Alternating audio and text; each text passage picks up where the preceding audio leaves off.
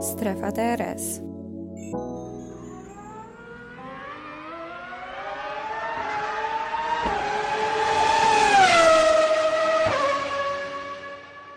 Cześć, witam po długiej przerwie w kolejnym odcinku mojego podcastu Strefa DRS. Witam ponownie.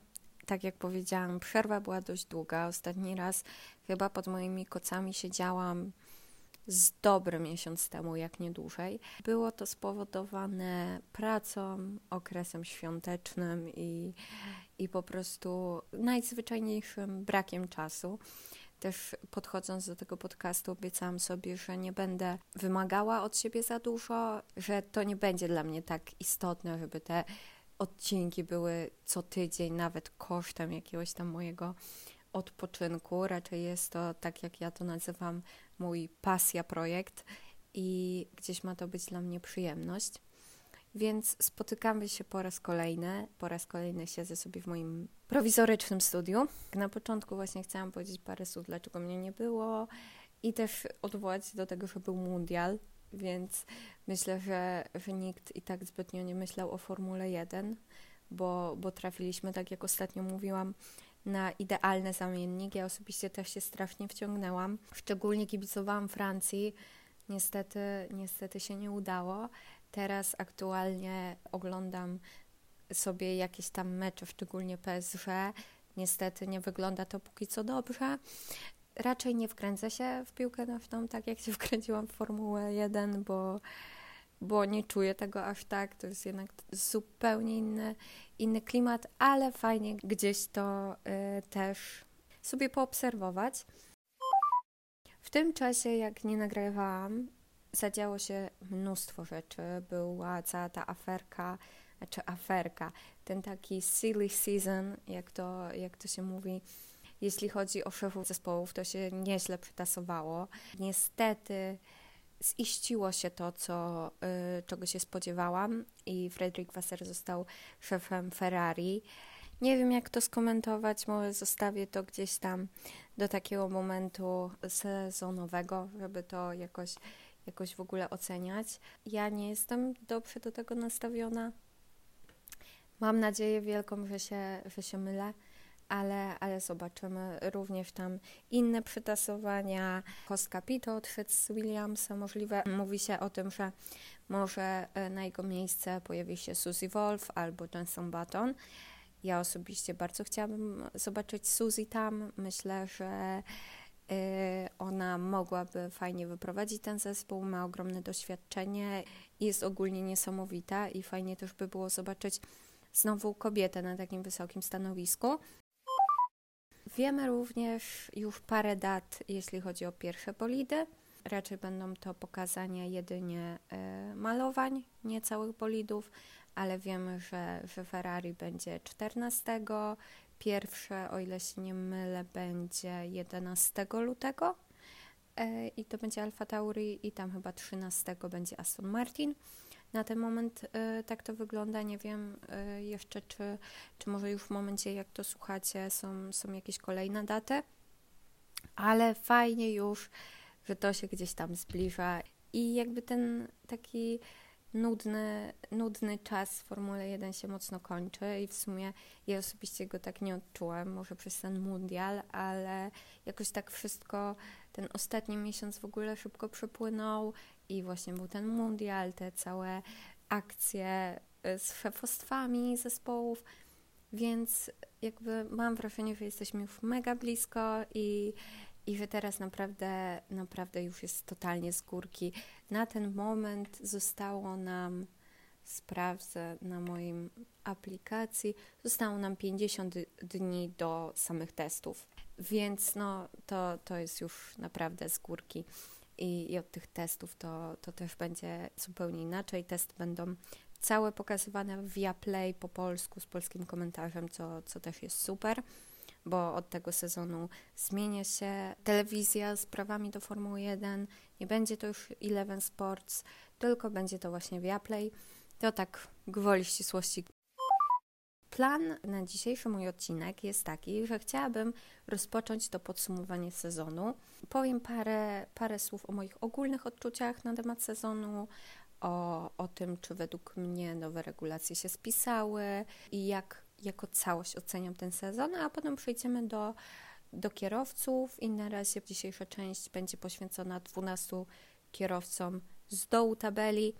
Będziemy jechać według, e, według tego, jak właśnie wygląda to w generalce. Później plan mam taki, że w następnym odcinku będzie to już ta pierwsza dziesiątka.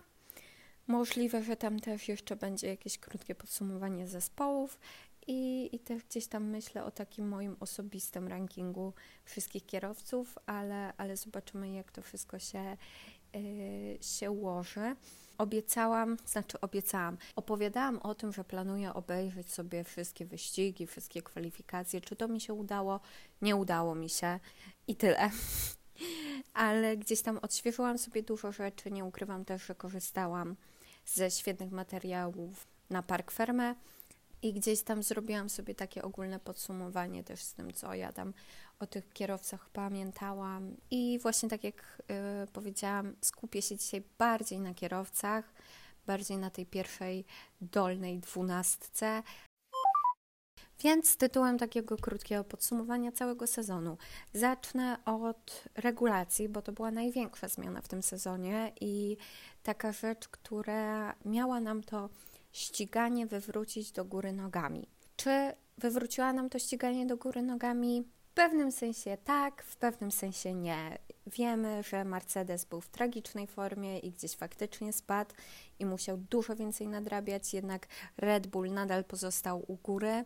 Ferrari bardzo się podciągnęło, ja się osobiście tego przed tym sezonem spodziewałam i obstawiałam, że Ferrari będzie w naprawdę dobrej formie. Podobnie obstawiałam Alpin i tam też to się całkiem ziściło, pomijając jakby te potknięcia związane z awaryjnością bolidu, bo to ewidentnie nie była mocna strona tego zespołu w tym roku.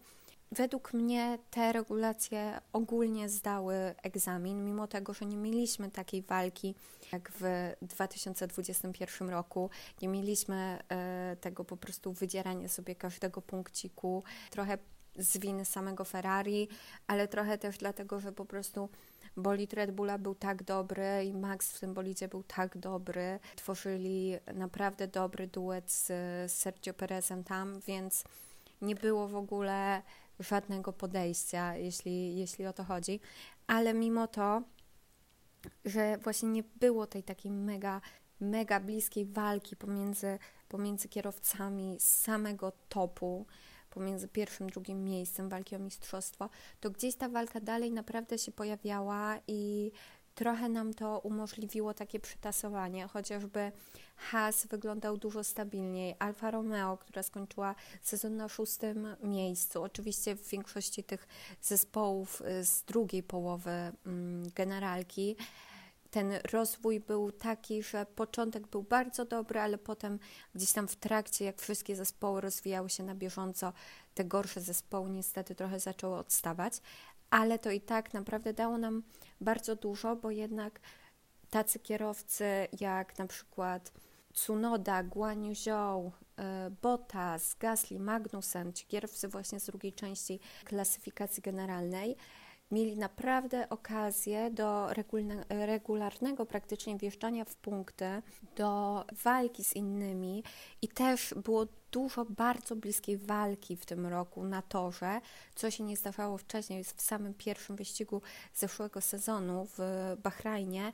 Ta walka pomiędzy Maxem Verstappenem a Leclerciem przez naprawdę parę okrążeń, gdzie była kontra za kontrą, kontra za kontrą, oni byli w stanie być bardzo blisko to już była dla mnie pierwsza oznaka, że te nowe regulacje zdały, zdały test. Dużo potem też było bardzo bliskich takich właśnie ścigań, między innymi z Vettel i Magnussen, czy Vettel i Alonso na samym końcu w Abu Dhabi.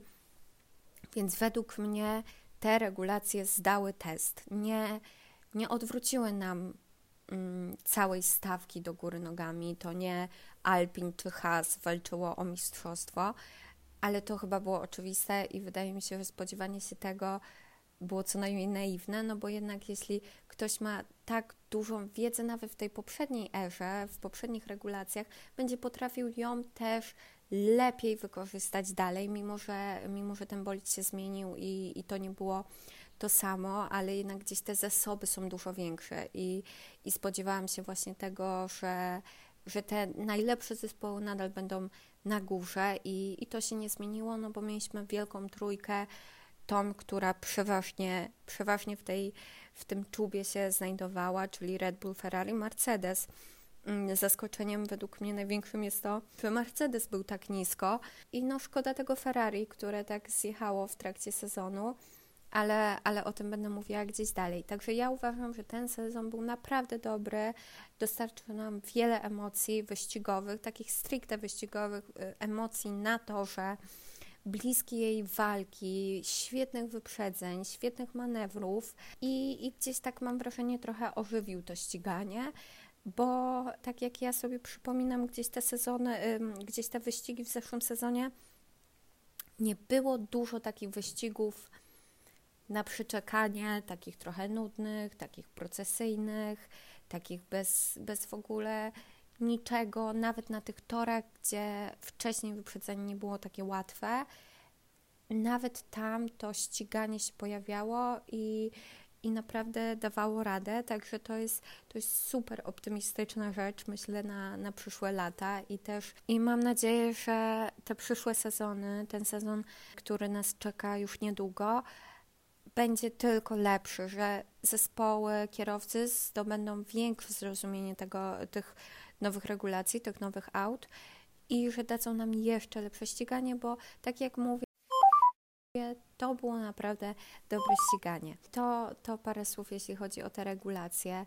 W ogólnym rozrachunku sezon był naprawdę dobry i zdarzały się takie sytuacje w ogóle niespotykane, zdarzały się momenty grozy, zdarzały się świetne wyścigi, zdarzały się jakieś po prostu Y, wręcz kuriozalne sytuacje, głupie błędy. No było wszystko, mam wrażenie, w tym sezonie, za wyjątkiem walki, walki o mistrzostwo takiej, takiej bliskiej, ale gdzieś mam wrażenie, że ten sezon dowiózł i musimy też trochę się przestawić po tym sezonie 2021 na to, że ta bitwa pomiędzy Hamiltonem a Verstappenem i to, jak wtedy wyglądał ten sezon, to nie jest coś, czego możemy oczekiwać co roku, bo jednak żeby dwa tak ogromne talenty spotkały się na takim poziomie i były w stanie walczyć tak blisko, dwa bolidy, które po prostu były też niesamowicie blisko, jeśli chodzi o osiągi, to nie jest dla nas normalna sytuacja. Więc uważam, że ten sezon na, na tle takich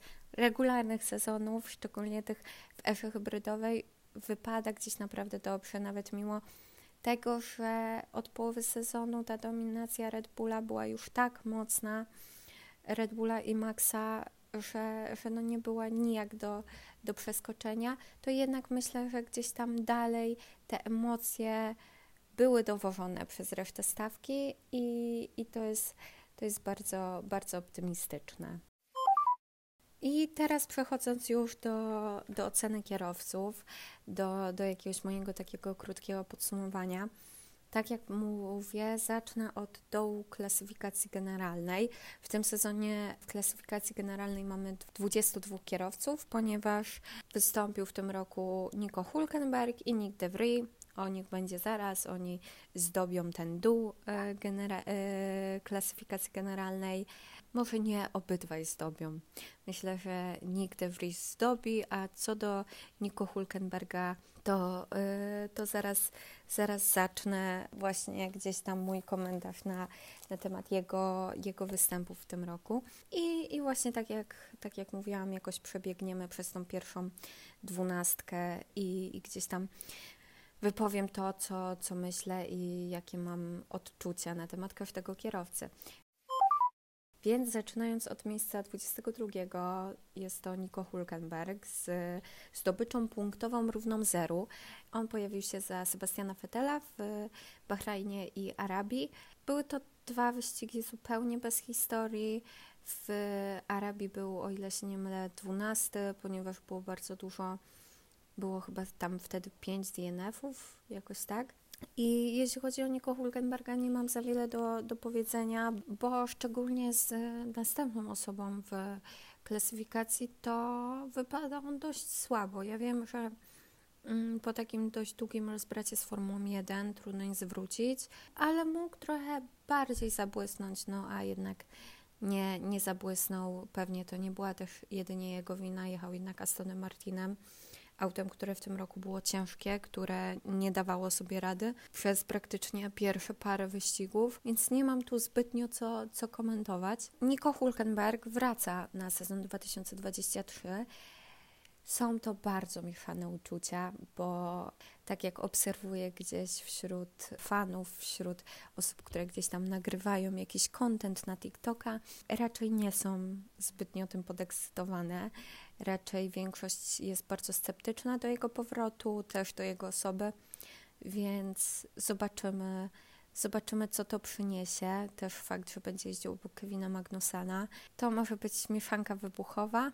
Mam nadzieję, że Niko pokaże trochę więcej niż się po nim spodziewamy i, że gdzieś tam będzie faktycznie pomagał temu Hasowi, bo Has jest gdzieś teraz na takiej fajnej, prostej, wznoszącej i dalej jest Nick de Vries e, z dwoma punktami. Nick de Vries, który wsiadł do Williamsa za Alexa Albona na Grand Prix Włoch i zdobył tam dwa punkty i był absolutnie niesamowity według mnie. Od, od tego Grand Prix po prostu ja nie mogę przestać mówić o tym, jak on mnie bardzo tam zachwycił i jak niesamowity był to występ, bo jednak wsiąść do bolidu tak praktycznie z dnia na dzień. Jeszcze on w ten sam weekend, o ile się nie mylę, jeździł Astonem Martinem w treningach, tak mi się wydaje, że był to Aston, Aston Martin. Potem dostał cynk, że, że będzie jechał z Alexa Albona i wyjechanie P9 w takim totalnym debiucie w Formule 1, w bolidzie, z którym nie miało się jeszcze jakiejś wielkiej styczności, w bolidzie, który jest dopasowany do gościa, który jest o kilkadziesiąt centymetrów wyższy od y, Nika, no to był absolutnie niesamowity występ. Dał z siebie wszystko. Wiem, że, że na tej mące były cztery DNF-y, więc teoretycznie mógłby skończyć gdzieś w okolicach tak P13, ale jednak był tam, dowiózł to u góry, wbił kolejny raz szpadelek w, y, w dziurę przygotowywaną na grup Latifiego, bo jednak zostawił go kompletnie i w jeden wyjście, który przyjechał, zdobył tyle punktów, ile Latifi zdobył w całym swoim sezonie. To, że Nika de Vries zobaczymy w przyszłym sezonie jest dla mnie w ogóle niesamowicie dobrą y, informacją i bardzo się cieszę. Mam nadzieję, że Alfa Tauri też się trochę pozbiera i, i Nick będzie mógł się pokazać. Ja osobiście pokładam w nim dość spore nadzieje. Ta Monza w jego wykonaniu no, była dla mnie totalnie niesamowita. Fajna historia się przecież y, wiąże z tym, że, Nick będzie w tym przyszłym roku, bo jednak Tom Banks mu gdzieś tam po, po wyścigu powiedział, żeby spróbował zagadać do Helmuta Marko, że, że Helmut jeszcze jest na takim podekscytowaniu powyścigowym, więc może by się to udało. No i się udało. I ja się nie mogę tego doczekać. Będę miała dwóch Holendrów ulubionych na gridzie i bardzo mnie to cieszy. Dalej jest Nicolas Latifi z dwoma punktami zdobytymi w Japonii. W jedynym jakimś takim fajnym jego wyścigu startował na P19, dojechał na P9. No ładnie, ale bez historii. Jakby ten sezon był, był no, ostatnim gwoździem do trumny i cieszę się, że Williams podjął taką, a nie inną decyzję bo w tym roku no już nie było w ogóle co zbierać. Było mnóstwo głupich stuczek, głupich wypadków, głupich błędów, rzeczy, które nie powinny się zdarzać tak często kierowcy na poziomie Formuły 1. Miały jakieś takie pojedyncze przebłyski, ale no to, to nie jest poziom Formuły 1. I tak jak powiedziałam przed chwilą, no ten Nick de Vries też nie pomógł, bo totalnie go zniszczył w w tym Williamsie przez ten jeden, jedyny wyścig. Więc to, to jest wszystko, co ja mam do powiedzenia o Latifim. Też chcę przypomnieć, że żeby dojść do Formuły 1, trzeba być jakimś kierowcą, trzeba potrafić jeździć. Ja nie wątpię w to, że on potrafi jeździć, bo potrafi, to po prostu nie jest ten poziom. Miły chłopak, uśmiechnięty, ale nie do Formuły 1 ewidentnie, więc się żegnamy. Nie wiem, co mogę więcej powiedzieć, raczej, raczej niewiele, bo, bo jeśli chodzi o Latifiego, to, to raczej przez większość sezonu opadało wszystko i był gdzieś to tam raczej smutny widok. Dalej na 19 miejscu jest Aleksander Albon, 4 punkty. To był stabilny sezon. Obawiałam się jego powrotu, tym bardziej powrotu do takiej ekipy, jaką jest Williams, do ekipy, w której, żeby coś zdobyć, trzeba naprawdę się nagimnastykować, bo bolid jest ciężki. Ale Alex jakoś tak idealnie się w to wpasował. Bardzo fajnie wystartował w tym sezonie. Williams też się fajnie spisywał na początku.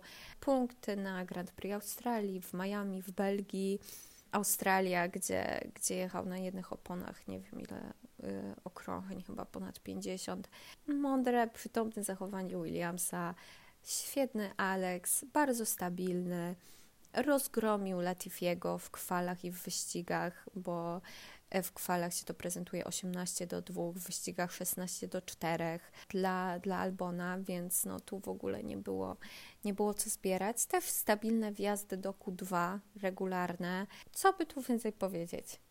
Stabilnie, ja, ja czekam na te przyszłe sezony Alexa. Myślę, że mm, Williams dostał fajny zamiennik George'a Russella, kierowcę stabilnego kierowcę, który będzie w stanie gdzieś tam ten zespół, mam wrażenie, jakoś fajnie poprowadzić, bo, bo tak jak mówię, Williams jest na jakiejś takiej już już się nie tapla w błotku, tak jak robił to w poprzednich latach, teraz już, już jest tak dość stabilnie i, i gdzieś z taką fajną nadzieją na przyszłość. Więc no tak jak mówię, ja się nie mogę doczekać dalszych gdzieś tam przygód Aleksa Albona też z tego powodu, że w tym sezonie bardzo go polubiłam. Jawi mi się jako taki mega sympatyczny facet i taki normalny i zabawny i ja, ja mu bardzo kibicuję i mam nadzieję, że, że gdzieś tam będzie się piął, e, piął wyżej, że te zdobycze punktowe w przyszłym sezonie, jeśli Williams zbuduje jakiś taki stabilniejszy bolid, to, to będzie jeszcze, będą jeszcze większe. Dalej na 18 miejscu jest Zhou Guanyu z sześcioma punktami. Zdobył punkt w debiucie, to był jego, jego rookie season i według mnie bardzo stabilny. Ja się osobiście nie spodziewałam czegoś takiego. Jeździł z głową, jeździł przytomnie, jeździł ostrożnie, nie popełniał masy takich głupich błędów, do, do jakich się przyzwyczailiśmy oglądając te pierwsze sezony Schumachera, czy, czy Yukiego Tsunody, czy e, Mazepina, którego e, darzę małym szacunkiem. Był to naprawdę, naprawdę dobry, stabilny sezon, fajnie prosperujący, punkty w tym pierwszym wyścigu, punkty potem w y, Kanadzie, ósme miejsce. Stabilnie wyszedł, y, wychodził na tle Bottasa. Oczywiście Bottas miał tam różnego rodzaju y, przygody jeszcze gdzieś tam w trakcie, ale, ale naprawdę fajnie to wyglądało i fajnie to prosperuje, myślę, na, na kolejne sezony.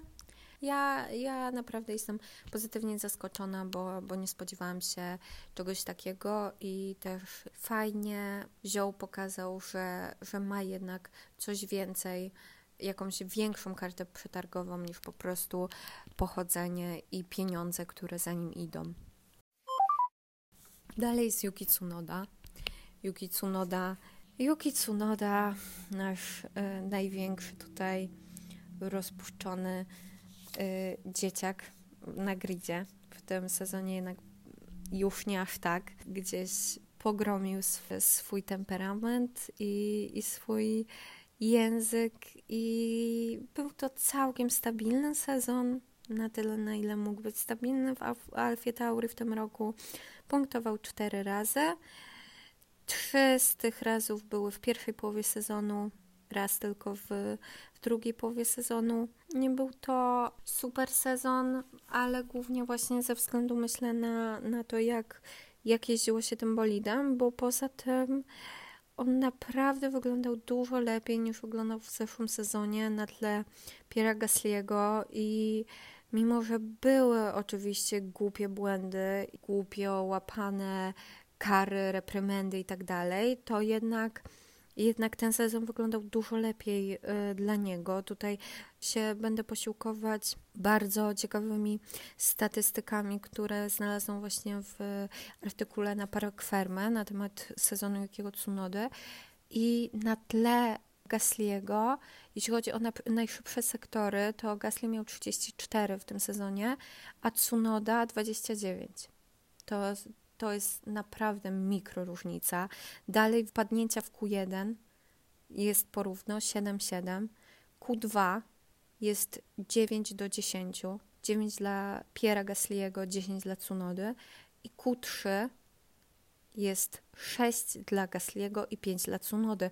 To naprawdę się fajnie prezentuje. I to był stabilny sezon. Widać, że, że Yuki wziął się trochę bardziej do pracy, gdzieś, gdzieś się, że tak to kolokwialnie powiem, ogarnął i naprawdę to wygląda dużo lepiej. Też stracił trochę punktów przez różne awarie, błędy i takie momenty, w których czasem po prostu był w złym miejscu, w złym czasie, ale naprawdę jest stabilnie i lepiej, jak ja to sobie tutaj w moich notatkach zapisałam. Oczywiście daleko od ideału, ale jest nadzieja to, to nie jest już na pewno Yuki z sezonu 21. Yuki, który przeklinał na wszystkich, był chamskim, rozpieszczonym młodziakiem. Teraz, teraz naprawdę ta jego przyszłość w Formule 1 prezentuje się dużo lepiej. Dalej jest Schumacher z taką samą ilością punktów jak Yuki, czyli punktów 12. Schumacher w tym roku punktował dwa razy. Było to Grand Prix Wielkiej Brytanii miejsce ósme i Grand Prix Austrii. E, na miejscu szóstym dwa DNF, e, jeden DNS. Co by tu powiedzieć o Schumacherze? No nie błyszczał. Nie błyszczał, mimo że jeśli chodzi o takie stricte statystyki, to nie wygląda najgorzej. Ale jak ja to sobie tutaj napisałam, lepiej, tak jak u, u Jukiego, ale bez nadziei, bo jednak ten sezon no, nie pokazał nic niesamowitego. Były fajne występy. Parę razy też faktycznie te jego występy były grzebane po prostu jakimiś głupimi strategiami Hasa, ale jednak na tle Kevina Magnusena, na którego powinien, no, lekko mówiąc, pogromić, biorąc pod uwagę rozprat Kevina z Formułą 1, wypadał jednak słabo. Nie wiem, czy zrezygnowanie z niego na rzecz Nico Hulkenberga na przyszły sezon będzie lepszą decyzją, ale no Schumacher w tym sezonie nie porwał i to chyba tyle, co, co mam do powiedzenia. Wygrał jedynie klasyfikację, jeśli chodzi o największą ilość strat pieniężnych poniesionych przez zespół, przez niego. Dużo było głupich, głupich błędów też tutaj chyba, chyba nie, nie będę miała tutaj więcej do dodania, bo, bo trochę taki sezon bez historii, raczej gdzieś tam bardziej zabarwiony rozczarowaniem niż jakimiś naprawdę fajnymi występami.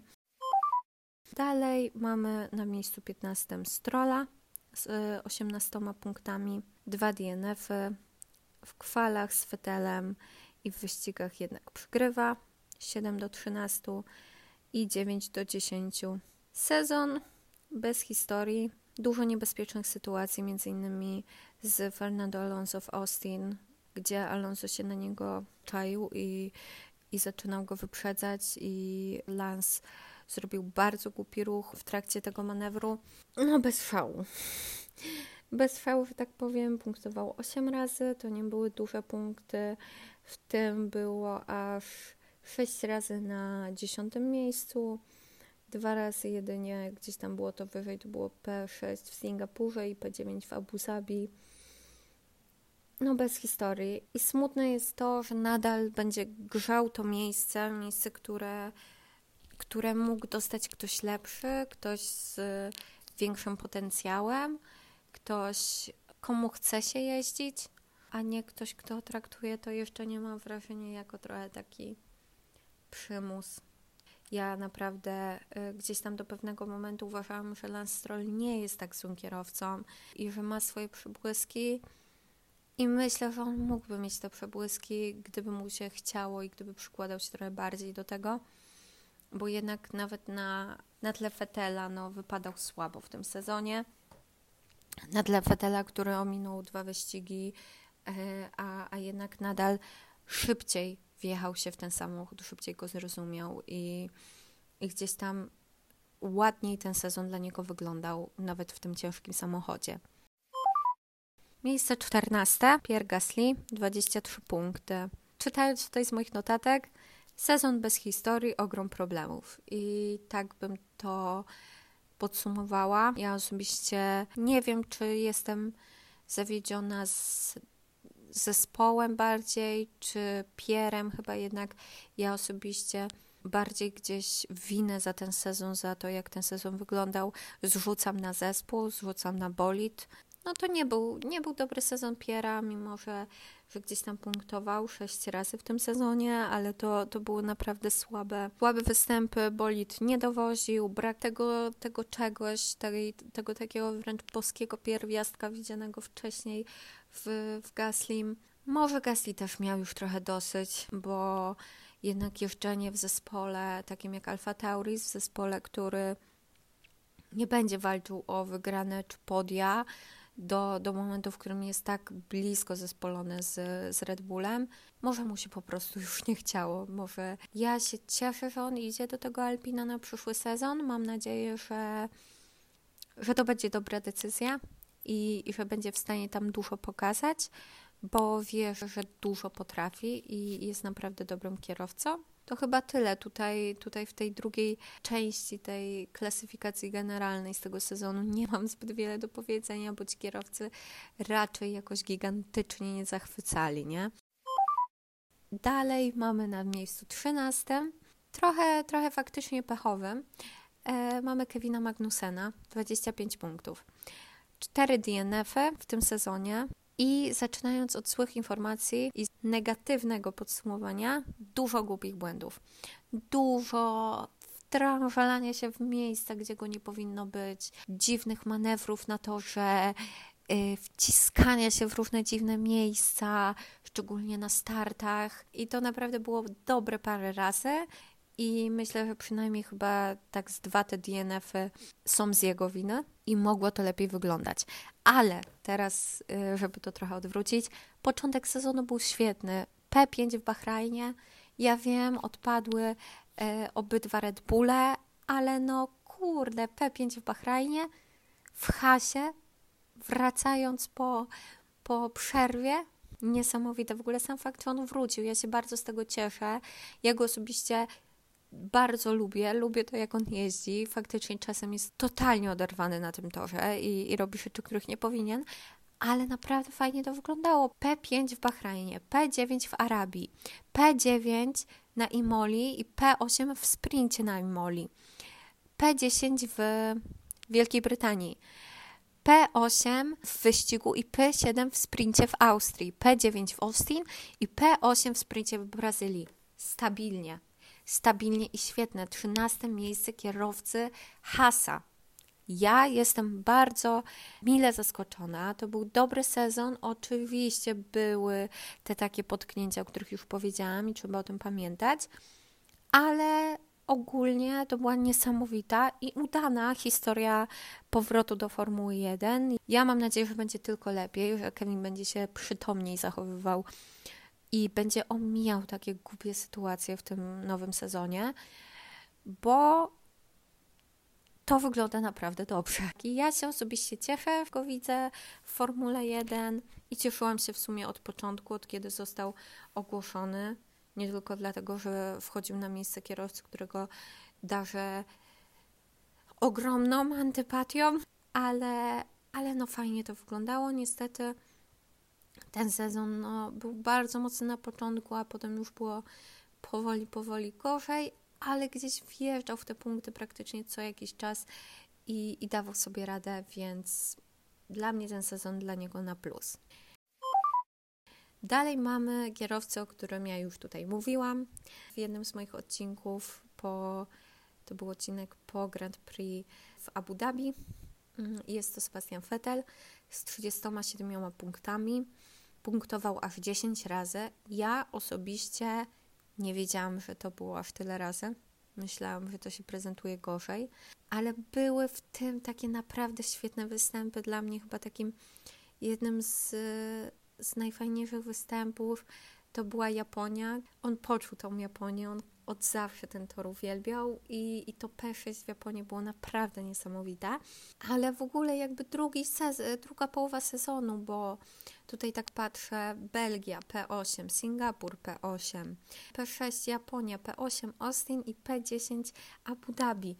No fajnie, ale mogło być tego więcej, bo było bardzo dużo błędów w garażu, głupie strategie, wielka robota Sebastiana Vettela na torze, bardzo niweczona później w garażu, albo właśnie przez strategię, albo przez pit stopy. Dużo tego było. Szkoda, bo mogło być więcej tych punktów. Myślę, że mógł spokojnie y, wyprzedzić y, Daniela Ricardo w, w generalce. Jeszcze sobie tu zerknę. Myślę, że mógł nawet być gdzieś tam bliżej tego Botasa, bo on aktualnie ma 37 punktów. Bottas ma 49 na dziesiątym miejscu. Myślę, że, że to nie było aż tak odległe, no ale jednak w wielu momentach to zespół, zespół pogrzebał, e, pogrzebał te punkty. Dużo było fajnego ścigania od Sebastiana, takiego naprawdę do ostatniego okrążenia, jak na przykład gonienie Magnusena w Austrii, czy bronienie się przed Alonso w Abu Dhabi. Stabilny, fajny sezon, przyjemny sezon do pożegnania się. Taki podsumowujący odcinek na temat Sebastiana nagrałam, więc więcej będę się zbytnio na ten temat gdzieś tam rozwijać. To wyglądało, fajny to był sezon. Totalnie rozwalił Strola. Stroll na jego, na jego tle wyglądał bardzo słabo stabilnie. Stabilnie, miło. Koniec bez żadnego podium ani, ani wygranej, ale, ale bez, bez jakiegoś wstydu. I dalej ostatnim kierowcą, którego dzisiaj poruszę, też jest kierowca, o którym już mówiłam i, i też jakby o jego historii w tym sezonie nie będę się za dużo, za dużo tutaj rozwijać. Jest to Daniel Ricardo z 37 punktami, tak samo jak Sebastian Vettel. Gdy patrzę tutaj na, na to, co sobie wypisałam, na te statystyki, to jest mi smutno, bo w kwalifikacjach wygrał tylko dwa razy z Lando Norrisem, a w wyścigach tylko pięć. Zaliczył trzy DNF-y, punktował osiem razy, ale w porównaniu z Lando Norrisem, który jest w generalce siódmy z ilością punktów 122, to to nie jest dobry wynik. Ja już o tym wielokrotnie mówiłam. Ciężki sezon z dużą ilością błędów, dużą ilością frustracji, brakiem wiary w siebie. Wszystko to, co już mówiłam. No to nie jest idealna pozycja. Gdyby jeździł w którymś z tych zespołów, które są za nim, to takie 11 miejsce byłoby stabilne, ale 11 miejsce jeżdżąc w McLarenie, w którym Lando Norris dojechał na siódme miejsce, nie jest dobrze. Jeszcze tracąc całkiem sporo punktów, po 12 do Walteriego Bottasa na 10 miejscu w Alfie Romeo, nie wyglądało to dobrze. Cieszę się, bo już oficjalnie mogę to powiedzieć. Chyba, chyba jeszcze nie nagrywałam od tamtego momentu podcastu. Oficjalnie Daniel Ricardo jest kierowcą rezerwowym w Red Bullu. To mnie cieszy. Mam nadzieję, że ten rok da mu trochę więcej luzu, trochę odpoczynku i że gdzieś go jednak dalej zobaczymy. Mam takie, takie wrażenie, takie odczucie. Z takich lepszych występów jeszcze Daniela, to bym chciała powiedzieć o Singapurze P5 i o Węgrach, mimo że tam nie punktował, ale zrobił tam to genialne wyprzedzenie na obydwu Alpinach, gdzie można było dostrzec tego starego Daniela. Ja już mówiłam o tym wyprzedzeniu, ale nie, nie, nie mogę się oprzeć, aby nie powiedzieć o nim znowu. Były przebłyski, szkoda, że tak mało i szkoda, że wyglądało to tak, jak to wyglądało, ale ale trzymam kciuki za, za Daniela i, i myślę, tak jak już powiedziałam, że go gdzieś tam jeszcze zobaczymy i mam wielką nadzieję, że ta historia jego z Formułą 1 jeszcze się nie skończyła. I to by było na tyle. Przebiegłam przez, przez różne tematy, przez to 12 kierowców, przez jakiś taki krótkie podsumowanie moich odczuć na temat tego sezonu. Mam nadzieję, że było to gdzieś zrozumiałe. Nie chciałam się w tym rozwijać i, i zbytnio tego przedłużać, bo, bo no nie ukrywam też pamiętanie tych wszystkich występów każdego kierowcy jest praktycznie niemożliwe. Myślę, że i tak dałam sobie całkiem nieźle radę. I co?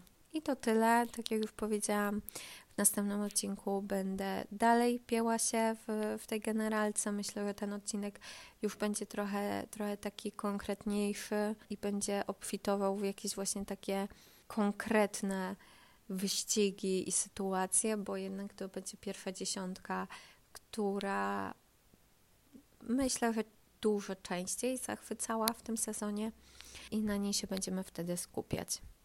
Więc do następnego tygodnia. Cześć!